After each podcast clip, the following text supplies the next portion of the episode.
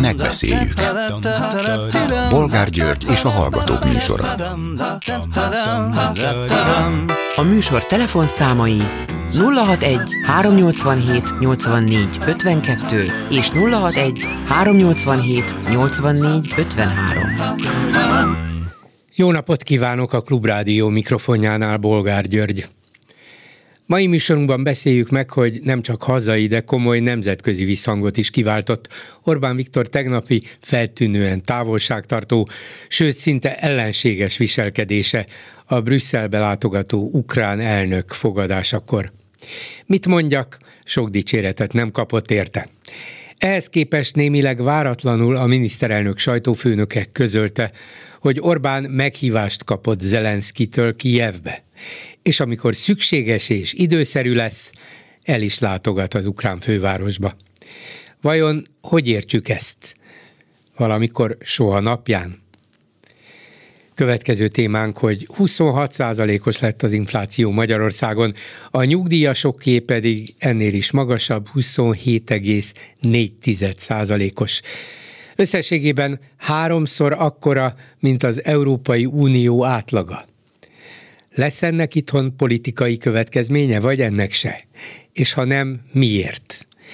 Csak megjegyzem, mert az imént hallottam híreinkben, hogy Moldovában lemondott a kormány, többek között az egyre súlyosbodó gazdasági nehézségek, a rendkívül magas infláció miatt. Hát megnéztem a Moldovai Statisztikai Hivatal legutóbbi jelentését, ott az infláció év per év alapon 27,3 százalék, tehát a magyar inflációnál mindössze 1 százalékkal, vagy 1 százalékkal magasabb.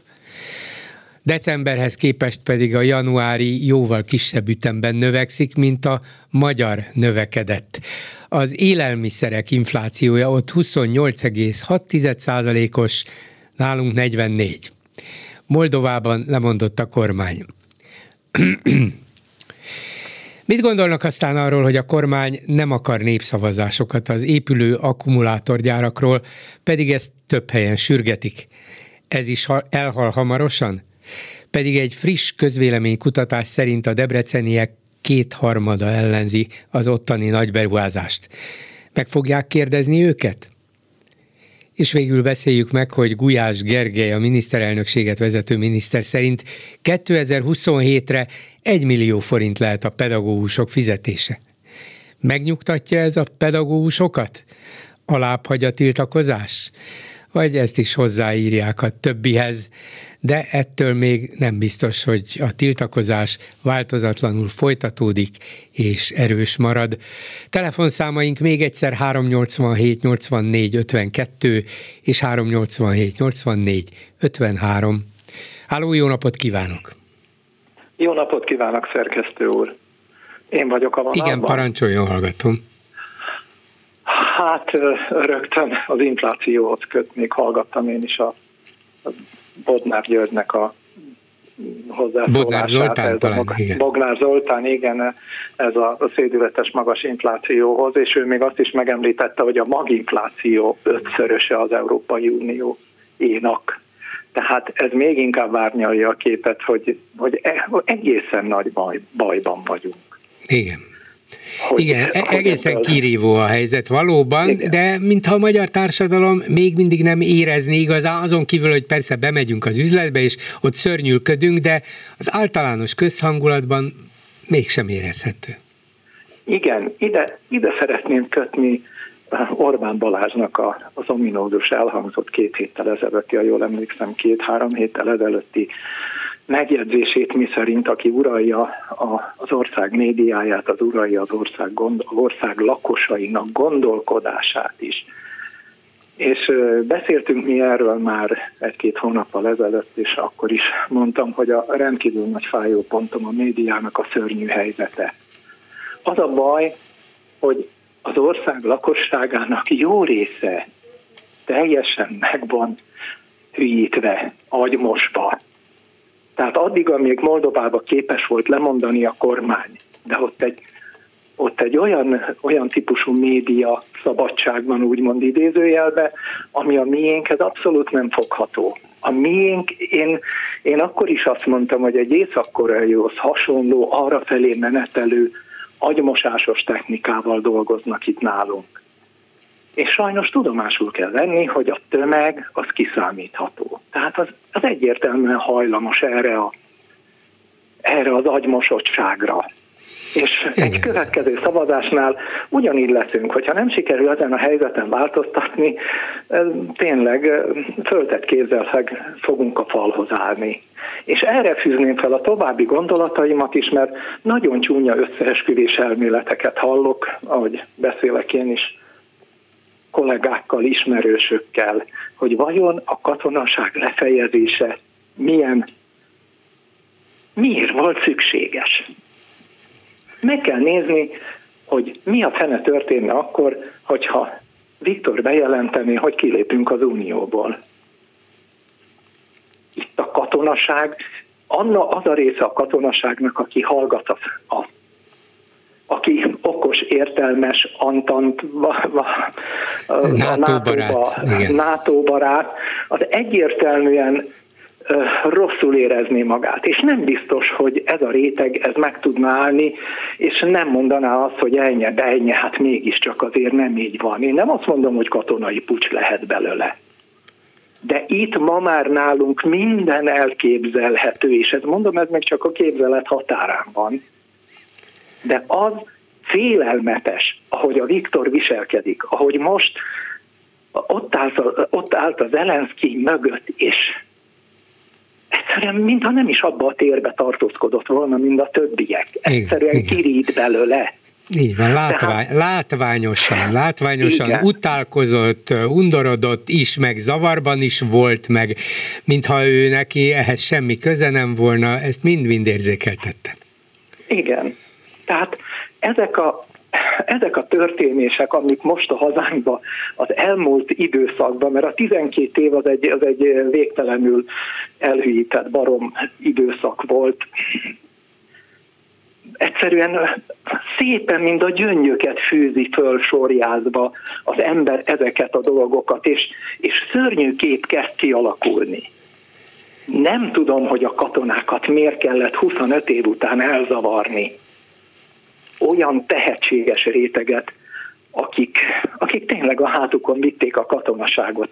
És ez, ez, ez idiótaság, nem tudok rá jobb, jobb szavat találni, mert nincsen rá logikus magyarázat, mint az, hogyha a katonaság véletlenül kijönne a laktanyából, mint 56-ba, mm. akkor ne legyen, ne legyen feje a katonaságnak. Akkor lesz egy, egy úgy mondom, egy nagyon újonc, újszerű hm, újoncokból összeállított vezetőség, aki összecsapja a bokáját, és azt csinálja, amit fönt mondanak. Uh-huh. Sajnos ilyen.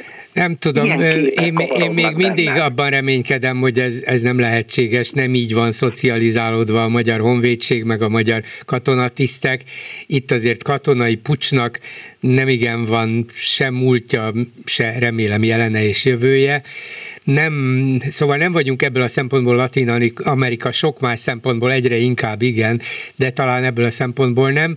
És a, a honvédség hát eléggé gyenge is volt az elmúlt évtizedekben, mert arra épített tulajdonképpen az Antal kormánytól kezdve minden egyes kormány, hogy eljön a békeidőszak, ami nyugodtan átlavír, átevezünk a Varsói Szerződésből a NATO-ba, és akkor ott béke lesz, nyugalom, egy erős szövetség, a legerősebb szövetség tagjaként megvédenek bennünket, elég, ha kevesebbet költünk rá, és valahogy ennek szellemében fejlesztették és nem fejlesztették a honvédséget. De most tényleg én sem tudom a választ arra, hogyha egyszer láthatóan az Ukrajnában folyó háború miatt is meg kell erősíteni a magyar hadsereget. Hogyha erre többet kell költeni, hogyha elkezdünk fegyverkezni, akkor hogy lehet hirtelen előjönni azzal az érvel, hogy hát a magyar hadsereg fejnehéz, már ezt nagyon jó régóta tudjuk, lehet, hogy eddig az volt, de most, hogy több lesz a feladat, és nyilvánvalóan több katona is kell, meg többféle dolgot kell megcsinálni és megszervezni egyszerre, most küldik el a vezetők egy jelentős részét, ez nagyon, nagyon nem fér bele. Teljesen értelmetlen. Teljesen értelmetlen a dolog. És uh, akkor itt, itt még, még vonnák egy párhuzamot az Orbán Balázs féle szöveggel, tehát hogy aki uralja a médiát. Akkor is polemizáltunk azon, és én rettentően föl voltam háborodva, hogy Angela Merkel hagyta idáig nőni Orbán Viktor. És azt nem értem, tehát mindenféleképpen a magyar médiának a szörnyű helyzete sokkal több törődést igényelne a, a médiatérbe, és több műsornak kellene arról szólni, hogy mi lesz itt velünk a következő választáson egy ilyen leuralt médiával egyszerűen katasztrofális a helyzet. Mert mit tudunk mondani? Ugye Hatházi Ákos az, aki ezt rendszeresen felhozza, Igen. és azt mondja, hogy de Márkizai Péter is, meg sokan mások, hogy szakemberek is, hogy hát ha nem változik a média jelenlegi leuralt állapota, akkor esély sincs a választások megnyerésére, vagyis ezen kellene valahogy változtatni. De hát amíg ők vannak kétharmados többségben, ez a változtatás szinte lehetetlen. Igen, és, és itt, a, itt, itt van még ez a nagy fájdalom, hogy tulajdonképpen komolyan mondom, úgy érzem magam, mint a, a kis halak az akváriumban, a kis guppik, akik fölött keringenek a, a nagy ragadozó halak, a neresek, és kintről pedig az Európai Unió érdeklődve figyeli, hogy vajon mi, mi a túrót csinálunk. Annyi kaját mindig adnak a harcsáknak, hogy minket megdöglesztenek, mi viszont nem fogunk tudni életbe maradni. Tehát az uniónak fel kellene azt ismernie, hogy a jogállamiság keretek közé be kéne valahogy suszterolni. Tudom, hogy benne is van, de nem olyan, nem olyan hangsúlyosan, Igen. mint ahogy mondjuk most a, a, a bíróságoknak a függetlenségügye. Miért nem lehet ezt előre emelni a médiát? Mert a, abba, abba az Európai Unió szabályrendszere nem enged annyi beleszólást vagy belenyúlást. De dolgoznak ezen is, vagy megpróbálnak ezen is dolgozni, csak hát nekik is a jogi kereteken belül kell maradniuk. De addig, tehát mire ez létrejön, addig mi megfulladunk, igaz? nem leszünk életben. Igen, ez így van. Hát, vagy kimegyünk az Unióból, vagy kivisz minket, igen. mert ő azt fogja vagy kimegyünk mondani, az Unióba, hogy ez a szuveréniság megsértése, vagy és kime, akkor kimegyünk. Vagy kimegyünk az Unióba személy szerint, és az ország másik fele meg itt marad. Az se jó megoldás. Igen. Köszönöm szépen. Hát, minden jót. Szépen, Viszont hallásra. Minden jót. A telefonnál pedig Perintfalvi Rita teológus. Jó napot kívánok! Szép jó napot kívánok! Aki legújabb Facebook bejegyzésében nagyon fontos dolgot pedzeget, és gondoltam, hogy ezt érdemes lenne kifejteni részletesebben is, az a címe a, az írásának, hogy aktív ellenzékiség, vagy most lépünk, vagy soha.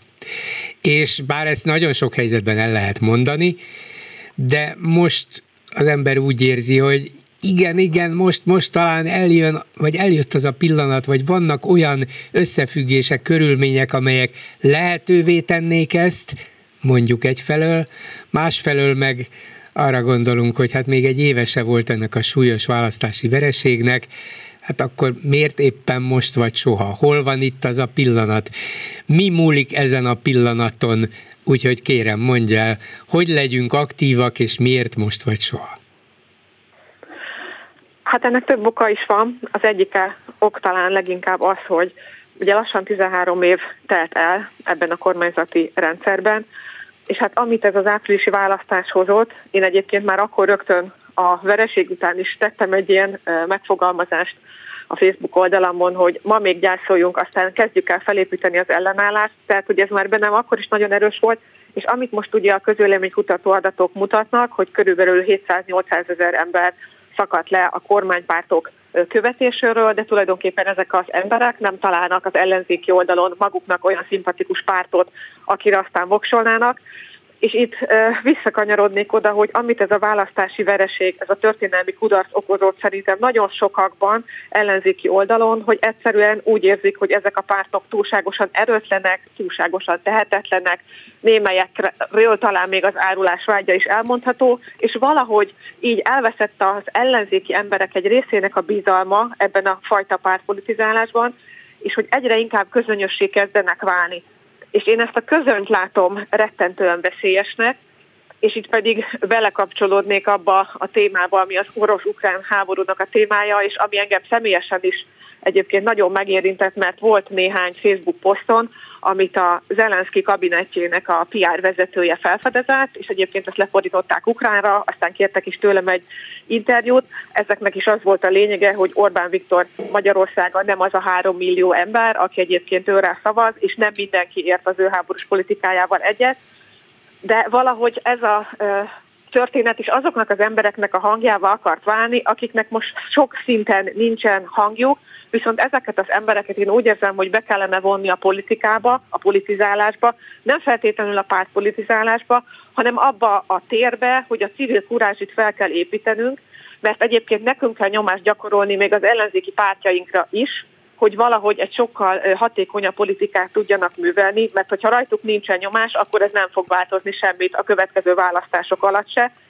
De hogy ez hogy Magyarországon milyen a politikumnak a világa, ez nem csak az aktív pártpolitikusokon múlik, hanem tulajdonképpen minden választópolgáron, ezt valahogy fel kellene eleveníteni, mert én nagyon érzem azt a veszélyt, hogy ha ezt most nem lépjük meg, akkor tényleg oda fogunk jutni évek múlva nem tudom pontosan megjósolni, hogy mikor, mint Oroszország, ahol már a véleményformálókat elviszik a börtönbe, nincsen ellenzéki politizálás, nem lehetnek az utcán demonstrációk, tüntetések, tehát hogy ami nálunk történik, az autoritár államból kezdtünk ellépni a totalitárius állam felépítése felé, és hát egyértelműen látszik, hogy Orbán Viktornek ez a célja, és ezt megmutatja akkor, amikor például az orosz-ukrán háború kapcsán egyértelműen az elnyomó agresszor a Putyin oldalára áll. Tehát ez vizionálja számomra személyesen azt, hogy egy olyan fajta államban élhetünk majd, mint ami Oroszország, mielőtt ez megtörténne, és mielőtt az ellenállás lehetetlenné válna, most kell lépnünk, és most ez még lehetséges. Ezt jelenti számomra ennek a mostnak a kifejezése.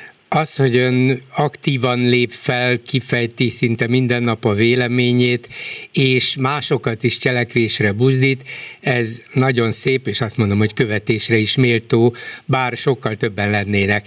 De hát miután ön is észleli a közönyt és a beletörődést, és azt, hogy a társadalom jelentős részét pedig Orbánék szinte fogva tartják a propagandájukkal, meg egyéb módon is.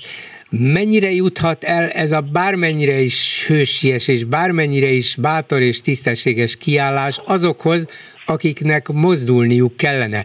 Szóval ön és a közvélemény, vagy a, a megmozdulásokra hajlandó emberek között van-e kapcsolat, vagy ez a kapcsolat terebélyeshethet-e, és egyre több emberhez el tud-e jutni? Vagy csak írja a magáét, és aztán vagy eljut ez valakikhez, vagy nem? Hát az, hogy ugye az ember a virtuális térben megpróbál véleményt formálni, az egyfajta formája annak, hogy alakítsuk a közgondolkodást. Egy másik nagyon fontos formája szerintem az, hogy közösségeket kell építeni, és az embereknek a közösség élményét kell megadni. Ugye ehhez hoztuk létre barátokkal júniusban tavaly a szabadság köreit, ami majd hétfőn folytatódik. Ez a közösség, ez például olyan embereket szólít meg, akik ellenzéki oldalon állnak, és nagyon szeretnék együtt megélni azt, hogy egyébként akkor most egy ilyen helyzetben milyen cselekvési módokat tudunk együtt találni, tehát ne csak beszéljünk, hanem keressük azokat az utakat. Most csak ugye a hétfőt említem, 192 ember regisztrált már is, ami szerintem egy óriási érdeklődést mutat, és itt most nem a, a rendezőinek a varázsa lényeges, hanem az ügynek a fontossága, hogy tényleg megmozgatja el ez az embereket, és úgy érzem, hogy egyre többen jönnek, és akikkel egyébként például ebben a közösségben már mi beszélgettünk, például Molnár Áronnal a Noár mozgalomból, vagy például a tanítanék mozgalom is ott volt már vendégünk, ővelük tartjuk a továbbiakban is a kapcsolatot, tehát ez most két olyan csoport, ami alulról jövő kezdeményezés, civilekből áll, és tulajdonképpen hasonló tevékenységet folytat, nyilván ugye a tanítanék az egy specifikus, Molnár Áron pedig hát tulajdonképpen ugye azt képviseli, hogy legyen az az ügyet, hogy mindenkinek legyen egy ügye, de valahogy ezek a szálak én úgy érzem, hogy kezdenek összeérni, legalábbis ebben a munkában mindenképpen, és hát biztos vagyok benne, hogy az országban sok ilyen kezdeményezés van, amire mondjuk még én sem látok rá, de remélem, hogy idővel így megtaláljuk egymást. Én gondolom azt, és hiszem azt, hogy egyébként, ha ezek a szálak, ezek a csoportok össze tudnak érni, ezek a szabadságszigetek, ezek a kis körök, ugye, ahogy Bibó mondta, akkor tud majd fordulni ez a rendszer, és talán lehet egy rendszerváltás, nem pedig csak egy választási nyereség. Szép gondolat, de hát közben itt látjuk, hogy az elmúlt hetekben, például az akkumulátorgyárak építése ügyében az egyre nagyobb tiltakozások, vagy az elmúlt majdnem egy évben a tanárok, pedagógusok ilyen-olyan formájú tiltakozása, amelyekhez csatlakoztak a diákok is, meg a szülők is. Szóval ezek önmagukban is jelentősek voltak vannak és remélhetőleg lesznek, de valahogy ez a bizonyos összeérés, hogy összekapcsolódjanak és egymást erősítsék, ez nincs meg. És az ön által kezdeményezett szabadság körei lehet, hogy itt-ott megmozgat embereket, remélhetőleg minél többet, csak mintha hiányozna mögüle az a szervező erő, amitől egyszer csak ez az ügy, meg az az ügy, meg a harmadik ügy össze fog érni. Vannak erre elképzelései legalább, hogy lehet ebből valahogyan tovább lépni? Van-e egy második lépcsőfok? Hát ez nyilván nálunk is a struktúrákban való gondolkodásnak a e, helye és ideje lesz majd, amikor már odáig eljutottunk, hogy például ezt a kisköt felépítsük, és aztán tervezzük a kapcsolódást a többiekhez. Én amiben látom a reményt, és ez egy negatív remény, hogy tulajdonképpen az elégedetlenség, az elszegényedés, és az a düh, ami ezek mentén megjelenhet az emberekben, ez lehet egy olyan erőtér, ami aztán majd változást hoz. Ugye Orbán Viktor, ne felejtsük el, gazdasági konjunktúrában kormányozott egész eddig. Tulajdonképpen most jön el az az időszak, amikor ő gazdasági válságban kell, hogy kormányozzon. Erről nincsen tapasztalata, nem tudja. Én azt gondolom, egy bizonyos idő után már az üres propagandával jól akadni az éhes gyomló embereket, de persze most még ugye a varázslat, és azok a tűzijátékok, amiket például az elmúlt áprilisi választásokon elszólt, azok a kiosztott hatalmas pénzösszegek, ezek még nyilván feleltetik az emberekkel a nélkülözést, de azért ez idővel, hónapok, vagy néhány évnek az elteltével én szerintem kell, hogy változzon, és ott lesz az a kérdés, hogy azt a dühöt meg lehet-e fogni, és lehet-e transformálni egy közös szervezettségbe. Magyarország nem erősebben, nem jók az ilyen alulról szerveződő kezdeményezések, ezt is felülről is tudatosan szétverték az elmúlt tíz évben, tehát nagyon sokat kell itt még fáradoznunk, de hát kezdjük el és csináljuk, ne azzal induljunk el, hogy egyébként semmi remény, mert akkor a közönybe fogunk tarkolni. Ön szigorúan tartaná magát ezekhez a civil polgári kezdeményezésekhez is, mint ez az önné, mint ez a szabadság körei, vagy úgy gondolja, hogy előbb-utóbb ezeknek össze kell kapcsolódniuk egyik vagy másik, vagy akár az összes demokratikus, vagy magát demokratikusnak való ellenzéki párt tevékenységével? Én most is azt gondolom, hogy a mi rendezvényeinkre résztvevőként és ott jelenlevő aktív személyként bárki egyébként jöhet, nem hívjuk meg őket a színpadra beszélgetni, tehát ez nem politikusoknak a rendezvénye, de egyébként bekapcsolódhatnak, és hogyha kíváncsiak egyébként arra, hogy mit gondol a nép valójában, akkor szerintem jó is lenne, hogyha eljönnének, mert ez egy nagyon jó tanítási terep lenne. De egyébként hosszú távon természetesen nem zárjuk ki annak a lehetőségét sem, hogy kapcsolódhatunk valamilyen módon olyan pártokhoz, akik hasonló értékeket képviselnek, vagy akár ebből a kezdeményezésből is született egy új, de hát ugye ezek egy nagyon, nagyon távoli dolgok még. Uh-huh. Önnek személy szerint is távoli, de ha távoli is kizárja azt egyértelműen, hogy önből, aki ennyire láthatóan, érzékelhetően, olvashatóan és hallhatóan érdeklődik a mindennapi politika, a társadalom problémái, illetve azok megoldása iránt, egyszer csak úgy gondolja, hogy elég ebből a civil létből, elég abból, hogy nap mint nap hozzászólok a különböző fontos ügyeinkhez, de megpróbálok más formában is tenni ezekért, és esetleg politikai pályára adom a fejemet, mert látom, hogy bár vannak közöttük sokan tisztességesek, ügyesek, okosak, de nem sikerült az áttörés. Hát, ha majd nekem és a barátaimnak sikerül nem is tudom, hogy a siker reményében indulna el az ember egy ilyen úton, de ez biztos, hogyha valakit meghív a sors úgymond a politikai pályára, a mögött egyébként szerintem ilyesmi motiváció kell, hogy álljon, amikor az ember tényleg azt érzi, hogy amit csinál, azt emberek követik, vagy őt akarják követni. Ugye nagyon sokszor megkapom én is azt a kérést, hogy hát csak legyen valaki már, aki mögé fel tudunk sorakozni. Tehát, hogyha ebből az igényből tényleg ez megszületik, így organikusan magától, és nem azért indul el az ember, mert egyébként ő magának egy ilyen artistikus megmutató szerepet akar, vagy mondjuk egy megélhetési politikussá akar válni, akkor szerintem lehet ennek létjogosultsága, és én egyébként most a közösségi térben látok több ilyen szereplőt is, akiknek én azt gondolom, hogy be kellene lépniük szépen lassan a politikai térbe, és ezt az egész politikai klientúrát, ami ellenzéki oldalon van, egyrészt leváltani, másrészt egy nagyon komoly kihívást állítani eléjük, legfőképpen olyan tekintetben, hogy a politikát össze kell kapcsolni az etikával, ami nem igazából sikerült, és hát kellenek a víziók. Nem akarom önből a színvallást kikényszeríteni, de a lát a közösségi térben olyanokat, akik ön szerint alkalmasak volnának arra, hogy belépjenek a politikai térbe saját magát is ilyennek tartja? Nem zárom ki ennek a lehetőségét. És akkor azt mondja, hogy aktívan ellenzékinek kell lenni, vagy most lépünk, vagy soha. Szóval akkor most. Mármint nem most lép be a politikai térbe, de hogy félreértse, azt nem tudom, majd ha eldönti, de, de mindenkinek, aki úgy érzi, hogy tenni kellene valamit, annak most kellene, nem szabad várni. Így van. Most uh, kell ebbe belépni, egészen aktívan és konkrétan hétfőn például el tudnak jönni a Bencsur utca 45-be, a VDS székházba, és ott például lesz egy nagyon izgalmas beszélgetés a sajtószabadság és propaganda kérdéséről, ami ugye egy aktuál, ami nem csak aktuális, hanem tulajdonképpen szerintem sorsdöntő is lesz a következő választások szempontjából, hogy ebben a témában mit tudunk tenni, akár így alulról jövő kezdeményezésként is, hogyan tudjuk megtörni a propagandának az erejét. Köszönöm szépen Perintfalvi Rita teológusnak, minden jót, viszont hallásra. Köszönöm szépen, viszont hallásra. Háló, jó napot kívánok! Igen, jó napot kívánok! Tessék, hallgatom. Igen, arra vagyok, jó napot kívánok! Lenne egy olyan kérdésem, erre kíváncsi leszek, hogy a bolgár úr hogy válaszolna, mert hallgattam 16 óra 20-kor volt egy úriember, akivel beszélgetett, és egy kérdés már nagyon sokszor fel akartam tenni, és ez nem abba az irányba ment, meg nehogy az legyen, hogy most én valamilyen összetvést forralok, de Magyarországon mikor fog megjelenni legközelebb a mondjuk úgy Matuska Szilveszter? Mert már nagyon ebbe az irányba mennek a dolgok, hogy előbb-utóbb erőszakkal lesz ennek vége.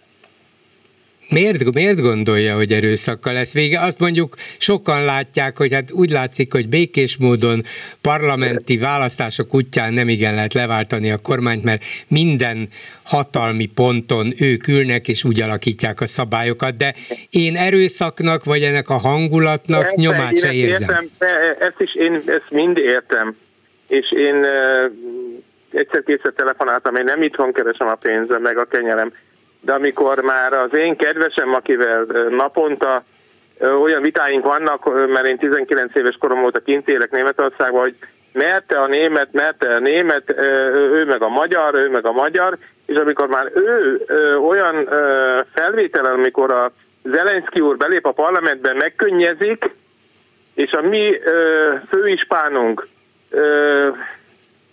még arra se hajlandó, hogy oda nézzen, akkor már itt nagy a gond. Az biztos, ez valóban egészen drámai pillanat. Nagyon Igen, drámai pillanat, de itt Magyarországon is rengetegen vannak olyanok, akik nem hogy hajlandók megvédeni Orbán viselkedését, hanem kifejezetten nagyra értékelik, hogy igen, ez a bátor hozzáállás, miért kell tapsolni a többiekkel, na még csak jó, igen, hogy nem vas tapsoltam. A legnagyobb probléma, hogy minden ilyen feszültség soha nem békésen ért véget és kár lenne a magyar népér így, ami ugye itt az Orbán kormány szét oszlatta, meg oszlatta a magyar népet, és ebből előbb-utóbb, én nem akarok jóslója lenni, de előbb-utóbb ennek ez lesz a vége. Mert máshogy nem fogják tudni ezt, ezt, ezt a kormányt, ami jelenleg, és úgy, ahogy az úr is mondta, hogy itt már nem adunk tíz évet, és ott fogunk, orra jutunk, mint az oroszok, hogy itt már akinek, úgy mint én most betelefonálok, már két óra múlva jönnek, azt elvisznek. Még szerencsé, hogy ön Németországban van, úgyhogy... nem onnan telefonálnak, ez a legnagyobb baj. Úgyhogy...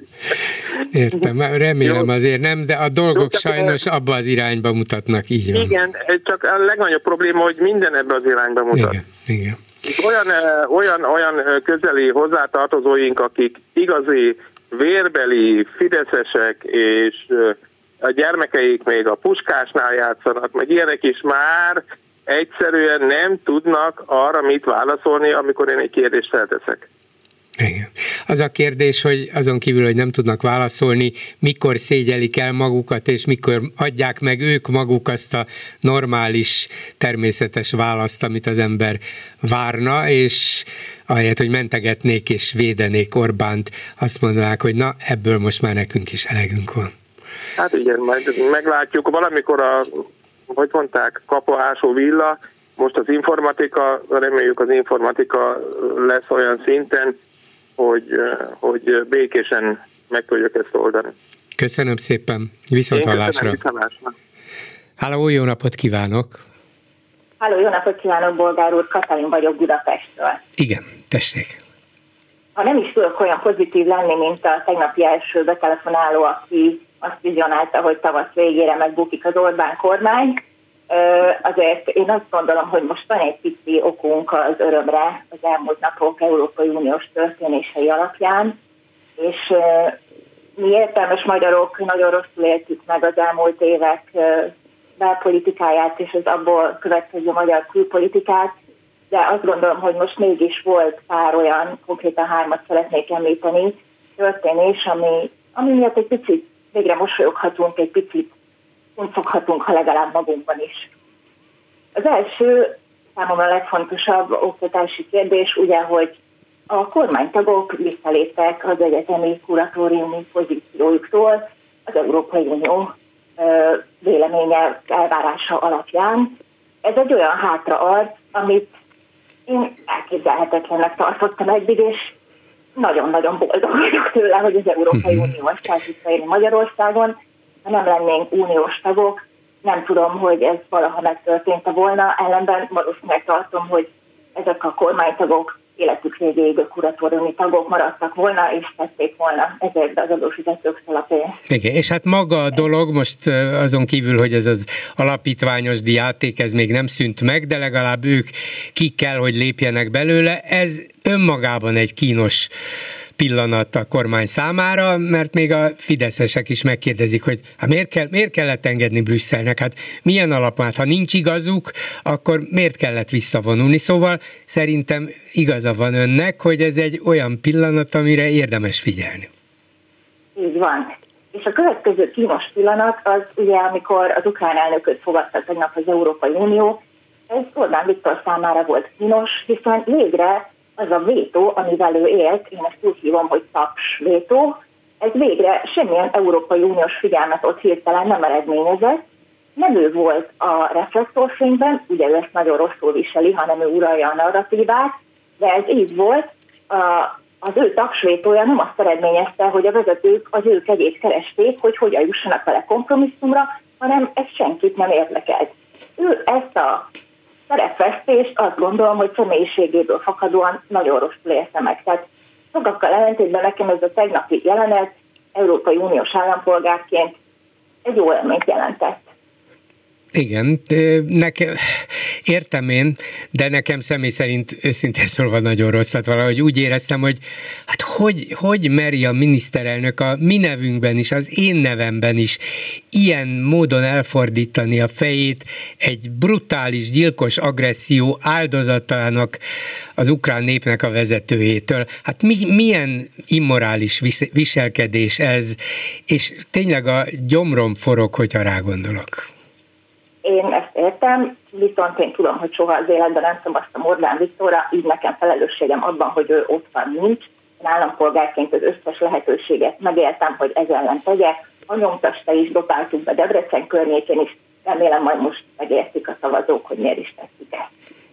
Igen. És végül a harmadik pont, ezt közgazdászként szeretném említeni, ugye az alapok, az egységes európai piac, működni látszik a vaj árak tekintetében, több cikk jelent meg az elmúlt napokban arról, hogy a vaj ára végre csökkenni kezdett. Na most ez ugye már decemberben Németországban megtörtént, és végre behozták ide is a német kereskedelmi élelmiszeripari láncok. Igen, mert, mert két, német, két német hálózatban vannak akciók, igen, egyelőre. És mi egy franciába járunk, örömmel mondom a sütemény sütőknek, hogy ott is csökkent hmm. az ár, Úgyhogy azt gondolom, hogy a CBA-tól nem számíthatunk arra, hogy ők majd visszacinkéznek, de most, ha konkurálni akarnak a jövőben, akkor ők is kénytelenek lesznek.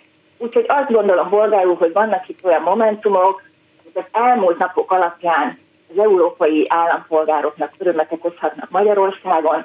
Kérem a kedves hallgatókat is, és önt is bolgárul, hogy ezt most egy picit éljük meg így, mert már nagyon kellene, hogy ilyen pillanatok. Igen, az biztos. Az, hogy ilyen látványosan meg kellett hátrálniuk, vissza kellett vonulniuk itt a kuratóriumok ügyében, és, és az, hogy ilyen igazán feltűnően és kínosan magára maradt Brüsszelben a miniszterelnök, hát egyfelől mondom nekem borzasztó élmény volt, de azért legalább ország világ számára egyértelmű volt, hogy mennyire elszigetelődött, hogy mennyire nincs partnere, mennyire, mennyire más, mint az összes többi európai, az egyetlen, aki ugye az autópályán az összes többi autóval szemben halad. Ez ugyan minket is elüthet, de talán, talán megúszszuk. Köszönöm szépen. Én is köszönöm, hogy hívott. Viszont hallásra. A telefonnál pedig Bauer Tamás közgazdász volt országgyűlési képviselő. Szervusz Tamás!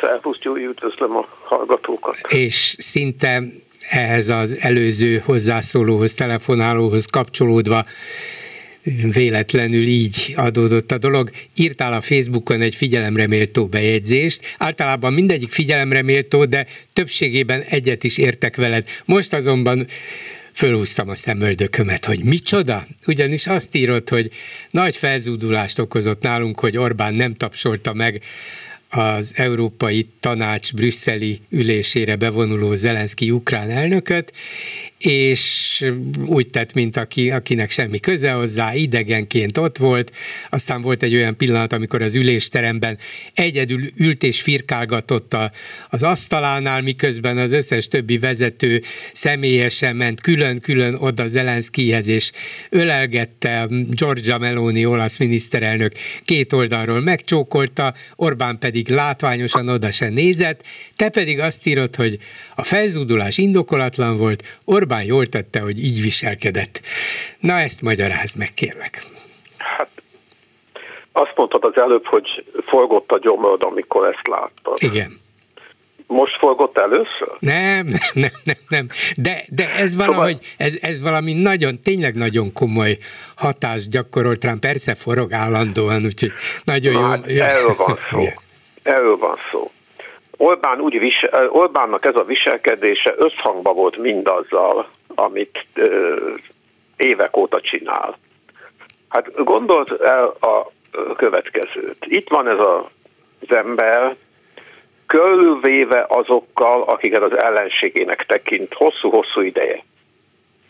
Részben olyanok, akiket nagyon hosszú ideje ellenségnek tekint, részben olyanokkal, akik azt gondolja, hogy korábban szövetségesnek gondolta őket, mint a lengyelek vagy az olasz miniszterelnök, és azok is most elárulták. Emiatt maradt egyedül. Ő ugye, az, itt mindenki más, hogy mondjam, az Ukrajna oldalán áll az orosz-ukrán konfliktusban. Ő köztudottan Oroszország oldalán áll, Hát azt is, ugye már tavaly nyáron Tusnádfürdőn elmondta, hogy az Egyesült Államok a felelős ezért a háborúért, mert amikor 2021. decemberében Oroszország levelet írt, és elmondta, hogy mi kell ahhoz, hogy béke legyen, akkor az amerikaiak meg a NATO nem voltak hajlandók tárgyalni arról, hogy visszavonuljon a NATO az 1997-es vonalakra. Aztán legutóbb ezen a beszélgetésen is megismételte, ezen a sajtóbeszélgetésen a, azok a szélsőjobboldali nyugati újságírókkal, hogy hát ő bizony úgy gondolja, hogy a nyugat a vesztes oldalon áll, és ezt a háborút Oroszországnak muszáj megnyernie. De nem csak arról, ezek nem csak prognózisok. Hát gondoljuk csak el, hogy mi lenne Orbán helyzete a nemzetközi politikában, ha Oroszország elveszteni a háborút, és a nyugat támogatásával Ukrajna meg tudná védeni a maga határait, és visszaállna a Ukrajna korábbi állapota. Ez azt jelenteni, hogy Orbánnak az a tézise, hogy a nyugat hanyatlik és a kelet felemelkedik, ez megdőlne, látványosan megdőlne. Ezzel szemben, ha Oroszország nyel, az megerősíti Orbánnak azt a világképét, hogy a nyugat hanyatlik, nem érdemes a nyugattal együttműködni, inkább a keleti diktatúrákkal érdemes. Tehát Orbán nem egyszerűen azt jósolja, hogy Oroszország megnyeri ezt a háborút, hanem kifejezetten az ő hatalma fenntartásához erre van szükség. Ennek ő tudatában van, és ennek megfelelően beszél, ennek megfelelően intézkedik, ennek megfelelően közölte mindjárt az elején, hogy, magyar, hogy ő nem hajlandó Ukrajnát támogatni, az ukrán menekülteket, magánembereket segíti, az ukrán államnak nem hajlandó támogatást adni, kiváltképp nem katonai támogatást, fegyvereket szállítani. És ugye ezzel az álláspontjával még meg is erősítette a választási sikerét. Hát természetes, hogy idegenként áll a többi miniszterelnök között, ez a legtermészetesebb dolog. Hát ugye, ahogy Gyurcsánynak sem tapsol, és Soros Györgynek sem tapsol, úgy Zelenszkinek sem tapsol. Emlékez arra, hogy a választási győzelem éjszakáján hogyan beszélt ő Zelenszkiről. Mint egyik ellenségéről a többi mellett. Igen. Hát én azt gondolom, hogy nem válható el tőle, hogy együtt mosolyogjon a többiekkel, hogy, egy, hogy, hogy megtapsolja az ellenségét, ugyan, de hogy. Hát, értem Ez én, egy igen. logikus viselkedés volt. De akkor se szeretném megdicsérni, hogy végre egyszerű, őszintén viselkedett. Ez nekem sok. Ha ez hát az miért? Amik, akkor is őszinte volt, amikor a választási sikerét ünnepelte. Ő időnként őszinte. Igen, ez biztos, és persze sok olyan felháborító dolog, amit mond és csinál, az, az mélyen belülről jön, tehát nem, nem minden csak kitaláció, és minden, minden mahely, és, és nem csak az ellenség megtévesztésére szolgál, hanem nagyon is belülről, akár tudatos koncepciónak megfelelően csinálja azt, amit csinál. Igen, de mégis valahogy ez egy olyan pillanat volt, végül is nem múlik rajta, vagy nem múlt volna rajta az égvilágon semmi, ha normálisan úgy viselkedik, mint bármelyik átlagember, akivel szembe jön az ukrán elnök, és tudja, hogy ez a szerencsétlen ember egy olyan ország élén áll, ahol naponta százak halnak meg, ahol ártatlan emberek lakását lövik szét de orosz hát, rakétákkal. Hát, hát nem, egyszerűen nem lehetek közömbös ezek, ez így ilyen Neki van szemben. egy barát ellenség jelzőrendszere, és akit ellenségnek tekint, azzal így viselkedik. Én, hogy mondjam, azt, azt gondolom, Gyuri, hogy aki ezen csodálkozott, az még mindig nem tudja, hogy kivel állunk szemben. Jó, én azt megértem, hogy ha szembe jönne velünk, veled vagy velem, nem fogna velünk kezet, valószínűleg el is nézne, ha észrevenné, hogy kik vagyunk. Igen, ezt értem, e- ezt még el is tudom magamban fogadni.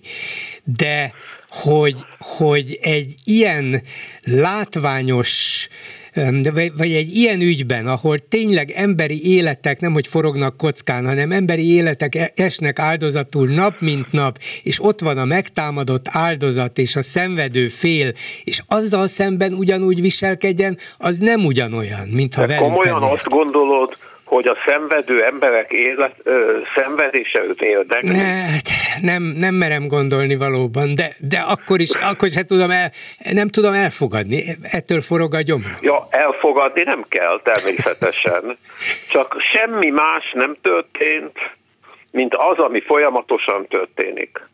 Igen. Mint ami tizenvalahány éve, valójában már az első Orbán kormány idején is, és azóta is, nem tudom, emlékszel-e arra, amikor ö, Orbán egyik közvetlen munkatársa ö, kikotyogta azt, hogy hát ő tudatában van, hogy itt a, ö, van egy jelentős része a magyar társadalomnak, hogy ott kell hagyni az út szélén. Igen. Hogyne, persze, emlékszem, igen. Hát nyilván azért mondtam, mert ők egymás közt ezt így gondolják. Igen, aztán persze mindent megtettek, hogy nem, utána már föl is építették rá egy narratívát, hogy senkit nem vagyunk az út szélén, de nyilvánvalóan ez már csak a reakció volt erre, hogy észrevették, hogy hú, ez, ez nem mondani, volt. hogy Orbánnak ez a viselkedése tegnap Brüsszelben, abban a Brüsszelben, amelyet ő mint intézményt tekint ellenségnek, hiszen azt mondta a választások éjszakáján, hogy még Brüsszelben, még a Holdon is látható, hogy ő mekkora sikert tartott. Igen.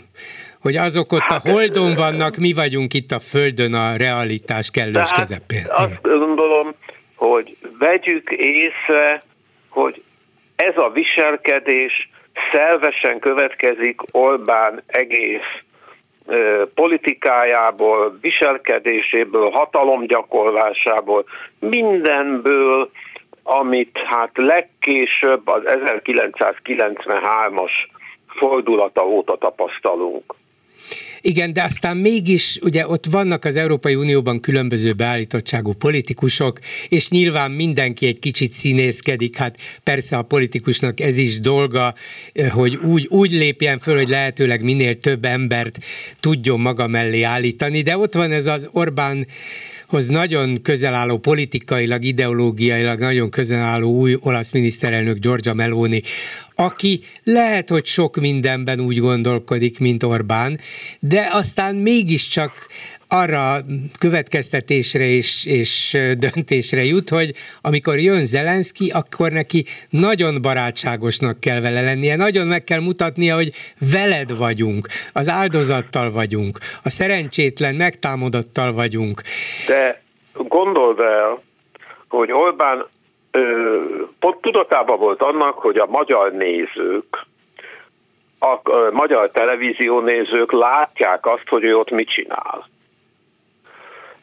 Ő azt próbálja nekik bebeszélni az háború kezdete óta, hogy Magyarország, hogy mi nem támogatjuk Ukrajnát, hogy mi nem állunk Ukrajna oldalán. Ez az üzenete minden nap. Hát ezek után nem zavarhatja meg azt a szegény Fidesz hívőt, akit már sikerült az eltelt közelt egy évben meggyőzni arról, hogy ne álljon Ukrajna oldalán hanem higgye el, hogy az egészére az amerikaiak meg a brüsszeli bürokraták a felelősek, ha most ő megtapsolná ezen, ki, ezen ennek ellenére az ellenzékét. Igen. Az ellenségét, Zelenszkét. Nem tapsolta meg. meg Még... Ő ezt üzente a magyar híveinek. Igen. Még egy apróság, amit észrevettél te is, én is felhoztam a tegnapi műsorban, hogy Twitteren is üzent még tegnap Orbán, és az, hogy azonnali tűzszünetet akarunk, és mi a béke táborhoz tartozunk. Lehet, hogy ez egy véletlen elszólás volt, lehet, hogy nem annyira véletlen, aztán annyiból korrigálta, nem is a Twitteren, hanem Facebookon, hogy a béke pártján állunk, mintha el akarná felejteni ezt a béketábort, de neked is feltűnt, hogy ez, ez egy nagyon kínos elszólás, lehet, hogy ez is belülről jött. Nem, ő azt állítja, hogy ő azokhoz tartozik, szemben az összes tegnapi ö, kormányfőtársán, aki azt akarja, hogy Ukrajna tegye le a fegyvert ugyanis ez az összes fegyverszünet és békekövetelés az erről szól. Persze. Akkor van fegyverszünet, ha Ukrajna leteszi a fegyvert, és beletődik abba, hogy az ország egy ötödét elvitte Oroszország. Igen. Ő ezt akarja. És ezzel demonstrálja azt, hogy neki igaza van, a kelet fölemelkedik, és a nyugat Vissza, visszaszorul, hanyatlik, lám, kénytelen feladni Ukrajna egy részét Így is. Van. Igen. Hát köszönöm. Ez az Orbáni Igen. politika. És ezzel mindannyiunknak szembe kell nézni. Igen, még hogyha ez ilyen kín, kínos pillanatokban mutatkozik is meg. Igen. Szörnyű. Köszönöm szépen Bauer Tamásnak. Köszönöm szervusz. szépen. Köszönöm, szervusz. Megbeszéljük. Bolgár György és a Hallgatók műsora. A műsor telefonszámai 061 387 84 52 és 061 387 84 53. Háló, jó estét kívánok! Tiszteltem, ilyenkor szokták megkérdezni, én vagyok a vonalban? én meg ilyenkor én, azt én szoktam vagyok. mondani, igen, tessék parancsolni, hallgatom. Gyuri bátyám, le van adva a nevem, telefonszámom, minden. Két dologhoz szerettek volna hozzászólni. Olvastam annak idején, hogy a, a, a fejszét annak idején azért fogadta be az erdő, mert megtévesztette őket, hogy a fejszének is fából van a nyele. És a, a, má, hát a másik. Nem is tudom elképzelni, dolog, mire gondol, vagy éppen kire. Hát nem kell, nem kell, hát a választás eredményére. Nem, másik, strandon, nyáron, Balatonon következő történt, ez is ehhez tartozik, egy csilingelő fuxokkal teli nő meg a férje egy kiskölökkel ültek a strandban, a büfébe, és két pofára zabáltak, mint a hétszentség. És én meg nem bírtam megállni, megkérdeztem, hogy kis gyerek nem veletek van? De, mondom, ő nem éhes. Egymásra néztek, és azt mondták, tényleg neki elfelejtettünk rendelni. Komoly? És mindenkinek megállt, hogy itt a hülyéskednek. Igen. Szóval ne csodálkozzon, még nem szoktuk meg, hogy van egy gyerekünk. Ugyanis három hónapja fogadták körökbe, és még nem mondom, mit ne hagyjátok, mint egy ernyőt, hogy vihetem magammal. Most én ugyanígy érzem a, a, a, a magyar népet. Ugyanígy érzem. A, az egész nép egy hamis biztonság érzetbe éli az életét, föl kell Na de a, a magyar nép éppen azt érzi, hogy őt, hogy őt örökbe fogadta Orbán Viktor, és ezért lehet nyugodt. Így, így van, így, így van, de, de, de hát, tehát hamis biztonság, elvízadó, süt rá a nap, kapok levegőt, és közben az egész egy nagy hazugság. Hát nézze meg, már ezt mondtam ennek, nem egyszer, én nem szeretem ezeket a bolgár úr, meg nem tudom, ez olyan rideg dolog, én ne arra, hogy sutyó vagyok, legyúri bácsisztam. Én azt mondom, hogy minden rezsim három alapidejre épül a mély szegénység fenntartása, a félelem folyamatos lebegtetése, és az ázalag szintre való lebutítása. Meg kell nézni egy YouTube-os színházi közvetítést, tízezren, ha megnézik. Egy, egy, egy győzikét, meg egy ilyen szutyok műsorokat, meg két millióan néznek. Úgyhogy már nincs miről be.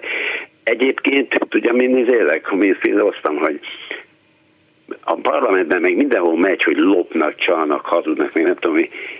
Olyan érdekes, hogyha ez nem igaz, akkor miért nem jelentik föl őket, aki ilyen nem megrágalmazza őket, hogy mit csinálna? Uh-huh. Nem elgondolkodtatom? Uh, igen, van ebben valami, de lehet, hogy azért, mert a bíróságon azzal, hogy valaki azt mondta rólam, hogy lopok, és én vagyok a leggazdagabb Magyarországon, ezt úgy fogják értékelni, mint véleményt, és bár szélsőséges vélemény, de hát joga van mindenkinek a véleményét kifejteni. Nem annyira konkrétum, tehát én ennyiből, de igaza van, ez egy jogos kérdés, ha ennyire büszkék a tisztességükre, a becsületükre. Ja, ja, igen. ezt csatornástól kezdve. Akkor legalább egyszer valakit följelentenének, aki azt mondja róluk, hogy ti tolvajok vagytok, rabló. Így van, és nem történik meg. Nem, nem. De egyébként mondok mást. Gondoljon bele, hogy ön, ön egy külföldi állampolgár nem ismeri ezt az egész bagást. Senkit nem ismer. És oda, odaültetik egy tévé elé, nem ért egy büdös szót se arról, amit mond, vagy, és az összes fideszes politikust hall, nézze végig, még hang se kell nekik. Nézze végig a testbeszéd az egész ide, egyszerűen iszonyat. Iszonyat. Elvörösödnek, lesütik a szemüket, röhögnek, mosolyognak, cinikusak, eh, a, a, a, a teljes izé, magabiztosság, a, mert a múltkor már mondtam, hogy ennyi légtől, amennyit ezek kaptak, a Titanic elsüllyedt volna, és ez a jéghegy csúcsa, ami még van. Igen. Én csak ennyit akartam minden, minden nap le vannak leplezve valami tényleg írtozatos nagy disznóság miatt, és semmi hatás. És Tudja, tudja mi nézélek, hogy mindig, mikor valami nagy cseszegét, nagy izé, nem tudom másképp, mert bassz van, bassz van, akkor gyorsan még bedobnak valami másik akármit, amire szinte, hát figyelj, regényt lehet nézni, amit elkövettek ezek a, a 30 ezer beteg ember kivágása a kórházakból. A, de, ne, ne, nem tudom, hát ez ilyen nincs. Hát ez mindig fölébredek, és akkor azt mondom, hogy Jézus Nincs, már. és már ezt is hogy elfelejtettük, hogy ott azonnal ki kell vágni valóban azokat a betegeket a kórházakból, fel kell szabadítani a kórházi ágyak felét.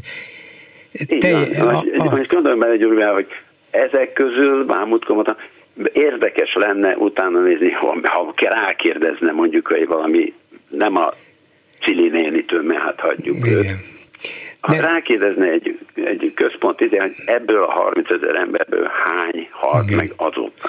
Hát valószínűleg ezt a vizsgálatot már nem lehet lefolytatni. Talán akkor még, ha valakinek lett volna ereje, képessége, szervezési lehetősége, akkor, akkor még meg lehetett volna csinálni, de két évvel később már nem. Még olyat is hallottam, a néninek azt mondták, menjen, izé, vegyen magának izét ezt az infúziót, azt kösse be magának. Még. Igen. Én ilyet én nem, nem, de eleinte az ember úgy röhög, meg már ez szörnyű. és még, és még ők voltak fölháborodva, hogy hogy merik azt mondani, hogy itt embereket küldtünk a biztos halálba, és valaki azt állította, Jó. hogy meghalt néhány ember, bizonyítsák be emlékszik, hogy talán még ők voltak talán azok, akik följelentettek ellenzéki politikus. És még, még egyet, ha már úgy bennem volt, hogy megkérdezem, hogy éli az, Gyuriván, hogy éli az életét úgy, hogy tudhatja, hogy szerintem biztos, hogy lehallgatják. Engem? Hát nyugodtan, hát elmondom én itt is, ennél durvábbat nem mondok a telefonomban vagy otthon. De, de nem az, hát nem, nem felháborító, hogy ilyen emberek, Sádl, meg Völner, meg ilyen emberek kezében van, van az ország, az emberek biztonsága, meg a... Nézze, i- ilyen, ez, ez, ilyen gazemberek valószínűleg minden országban, a demokratikus országokban, az esetleg um, nagyobb hagyományú, tisztességesebb polgári hagyományú országokban is vannak, mert, mert ilyen az emberiség. Nem is ez az igazi kérdés, hanem az, hogy ez rendszerszerűvé válik-e, hogy ezt, ezt lényegében ha nem is elvárják a hatalom köreiben, de tudnak róla, lehetővé teszik, és csak a legkivételesebb esetben buknak le, pláne kerül nyilvánosságra egy-egy ilyen lehallgatás. Ez valóban elég kivételes, ami most történik. Szóval egy nyugati országban ezeket megpróbálják rendszerszerűen kiszűrni, lebuktatni, megbüntetni. Nálunk meg ez válik itt az általánossá elfogadotta, és ezért ilyen magabiztosak ezek az emberek, ahogy a lehallgatásokból is kiderül. Nézze meg a, a, ki volt a Clinton. Hát lebukott azon, mert rácuppant az a csaj, állandóan zaklatta a folyosón, és addig-addig csinálta, amíg megtörtént a dolog mert pasiból van és, és, és, mi, és mi, lett, mi lett belőle? Ilyenbe bele. Hát ne, nem bukott bele, nem bukott bele, de nem bukott bele, mert végül nem bukott bele, de olyan értelemben igen, hogy éveken keresztül hurcolták meg ezzel az Egyesült Államok elnökét, és meg lehetett tenni, igen. Ez, mi, mi, mi volt, eh, mi az ehhez képest, ami ebbe az ország? Hát persze, én, persze. Én, én úgy érzem, hogy eh, jön a harmadik lecsó, és elsöpör minden. A múltkor már mondtam, én bedobtam a gyeplőt, hallgatom a, zen, a régi 50-es évek zenét, nézem a, a természetfilmeket, és megpróbálom, megpróbálom minden percemet úgy élni, hogy jó, ez, e- ez egy jó tanács, mindenki élvezze az életet, de azért néha kapcsoljon be bennünket is, hogy tudja, hogy hol él. Hát e- nem ügyeskedjen, reggel, fél, amikor vég, becsület szóra mondom, György, amikor vége, ezzel a megbeszéljük, hogy mondja a szokásos szöveget, hogy vége, és úgy érzem, mintha megloptak volna. Hogy vége. Értem, értem. Jó, köszönöm szépen. Én köszönöm a türelmet, és jó egészséget Viszont kívánom. Tiszteletem. Viszont hallásra. A vonalban pedig Kis Andrea, Hódmezővásárhely lemondott szocialista alpolgármestere, az MSZP elnökségi tagja. Jó estét kívánok! Jó estét, Bolgár úr! Köszöntöm a hallgatókat is! Hát az ember azt gondolná, hogy Márki Zaj Péternek volt elég gondja, baja, személyes problémája, politikai problémája a tavalyi választási vereség miatt, után és azóta, de azt feltételezte volna, hogy legalább a városban megpróbálja megtartani az ellenzéki szövetséget, ha nem is az egységet, de a működő képességet. Ehhez képest az ön lemondása azt jelzi, hogy ez nem sikerült, és mintha a polgármester nem is akarta volna. Miért nem? Hát ugye ez a folyamat már tavaly elkezdődött, amikor tavaly áprilisban először megkísérelte a visszahívásomat, de ahhoz ugye nem volt meg a közgyűlési többsége, illetve ennek még egy alkalommal nekifutott, és utána ugye az önkormányzati törvénynek van egy olyan passzus, ami szerint ha ilyen esetben a polgármester ugye a feladatokat, illetve a fizetést elveheti, gyakorlatilag ugye egy kiüresített a polgármesteri pozíció marad.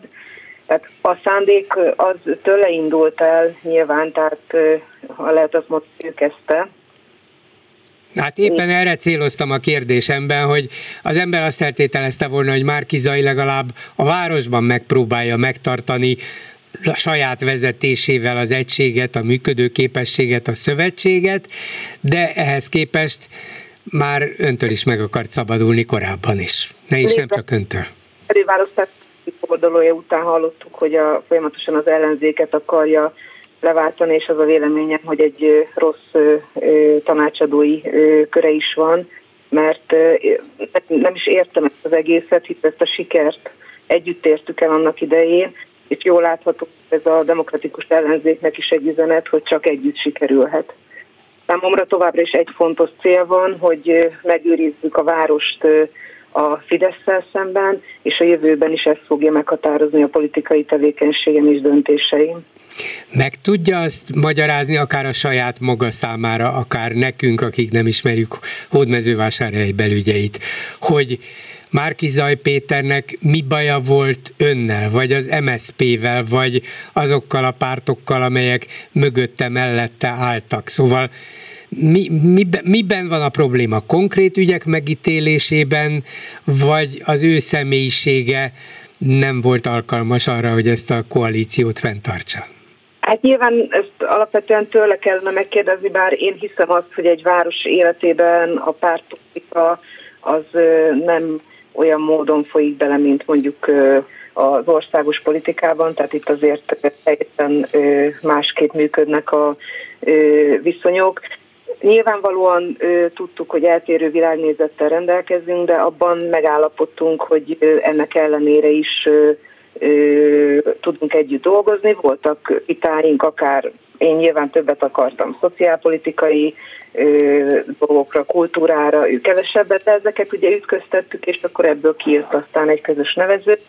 Nyilván a 2022-es kudarc már ugye azt a, azt a, az a kényszer sem volt meg, hogy ne legyen ugye esetleg az ellenzék pártokkal további konfliktus, és ahogy mondtam, hogy az ellenzék leváltása, ugye neki 2021 ősze óta egy fontos szempontja, és az is látszódik, hogy pártot alapít, az Európai Parlamentbe készül, tehát valószínűleg ezt egyedül akar oldani, de ahogy az elején mondtam, azt nem szabad elfelejteni, hogy ezt együtt, közösen értük el, és ez továbbra is csak együtt sikerülhet már csak hogyha szigorúan a matematikát is nézzük. És ami nálam egy nagyon fontos határvonal volt, az a három héttel ezelőtt a televízióban elhangzott mondatok polgármester úr részéről, mi szerint az párt volt, hogy a páros ellen dolgozok, a Fidesz, Fidesz-szel működök együtt egy másik képviselőtársammal,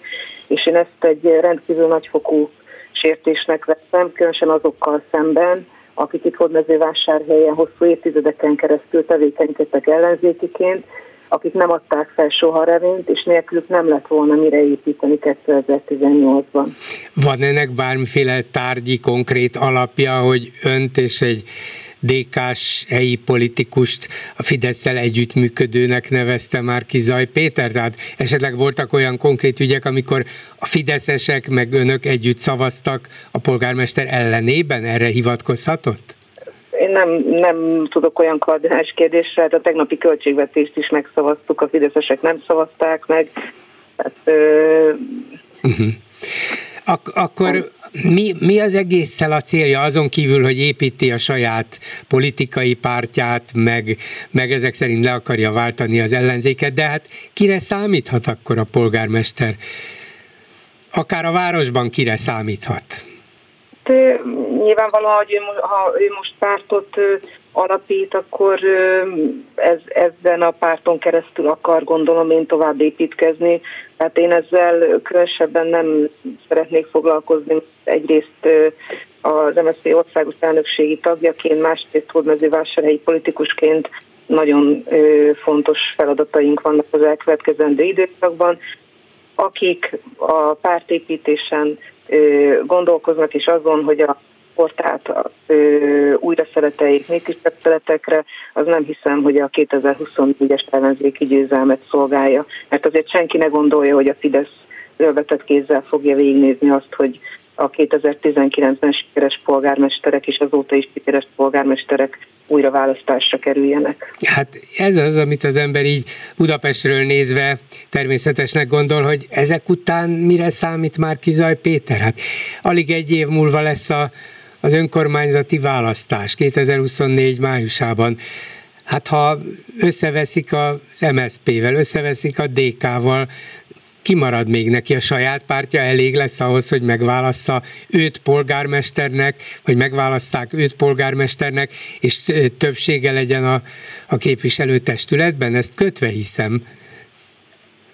Azért mondom, hogy én előttem egyetlen egy cél lebeg, a fidesz szemben megőrizni a várost, és mindent megtenni ezért. Természetesen ahogy mondtam, az önnek készült nagy interjúban is, hogy a megváltozott körülményekhez alkalmazkodva készülni kell, és készülni azt már most el kell kezdeni, és hát majd a tavasz meg nyár nyilván sok mindent eldönt, hogy hogyan alakul tovább. Uh-huh. Most így visszatekintve az elmúlt egy évre, de akár az előválasztás pillanatáig, amikor már Kizaj győzött, és sokakban nagy reményeket keltett. Mi volt az a pont, ami, ami az ön számára, mint őt jobban ismerő helyi politikus számára azt jelezte, hogy a dolgok még az országos választás előtt a kampányban nem jó irányba mentek. Szóval mi volt a, mi volt a az a pont, ahol úgy érezte, hogy ajaj, baj van, vagy baj lesz ebből. Volt ilyen? Hát nálam a háború, de, szerintem hát sokan leírták, hogy ezt alapvetően ugye történészként nyilván egy ilyen helyzet, főleg ami a közvetlen környezetünkben van, az választásokon általában mindig a regnáló hatalmat erősíti aztán csak ezen logika mentén, és tehát a Fidesz mindent kihasznált, minden félmondatot, minden félreérthető kifejezést arra, hogy ezt az ellenzék ellen fordítsa. Vagy be őszintén az elmúlt 12 évben a média ilyen szintű leuralásával gyakorlatilag negyedik hatalmi elkép bármit át lehet az emberek fejébe tenni, sajnos a választási vereség után már kizaj ott helyben a városban még inkább elfordult, még inkább bizalmatlanná vált a, az alatt a szövetségben összegyűlt pártokkal és politikusaikkal szemben, és ez gyakorlatilag ezt a következtetést vonta le a verességből, hogy, hogy ő egyedül maradt, és mindenkivel szemben kell folytatnia a küzdelmet? Hát ezt igazán nem beszélgettem vele erről, tehát ezt azért nem tudom megítélni. Hát csak annak alapján, amit tapasztalt, látott, hallott tőle. Közvetlenül a választások után pár nappal ö, volt az, amikor ugye szóba került ö, az, hogy ö, ö, az én visszahívásom, tehát rögtön a választások után. Aztán ugye egy április 28-ai közgyűlésen ö, történt meg ez a visszahívási kísérlet. A kettő időben ö, nyilván a, nem is kommunikáltunk már annyit. Uh-huh. Ő mhm. is ugye elhazott, akkor, hogyha jól emlékszem, egy kicsit pihenni a családjával. Ezzel együtt még mindig úgy gondolja, hogy már Kizaj még mindig sokkal jobb volna hódmezővásárhelynek, mint Lázár János valamelyik embere?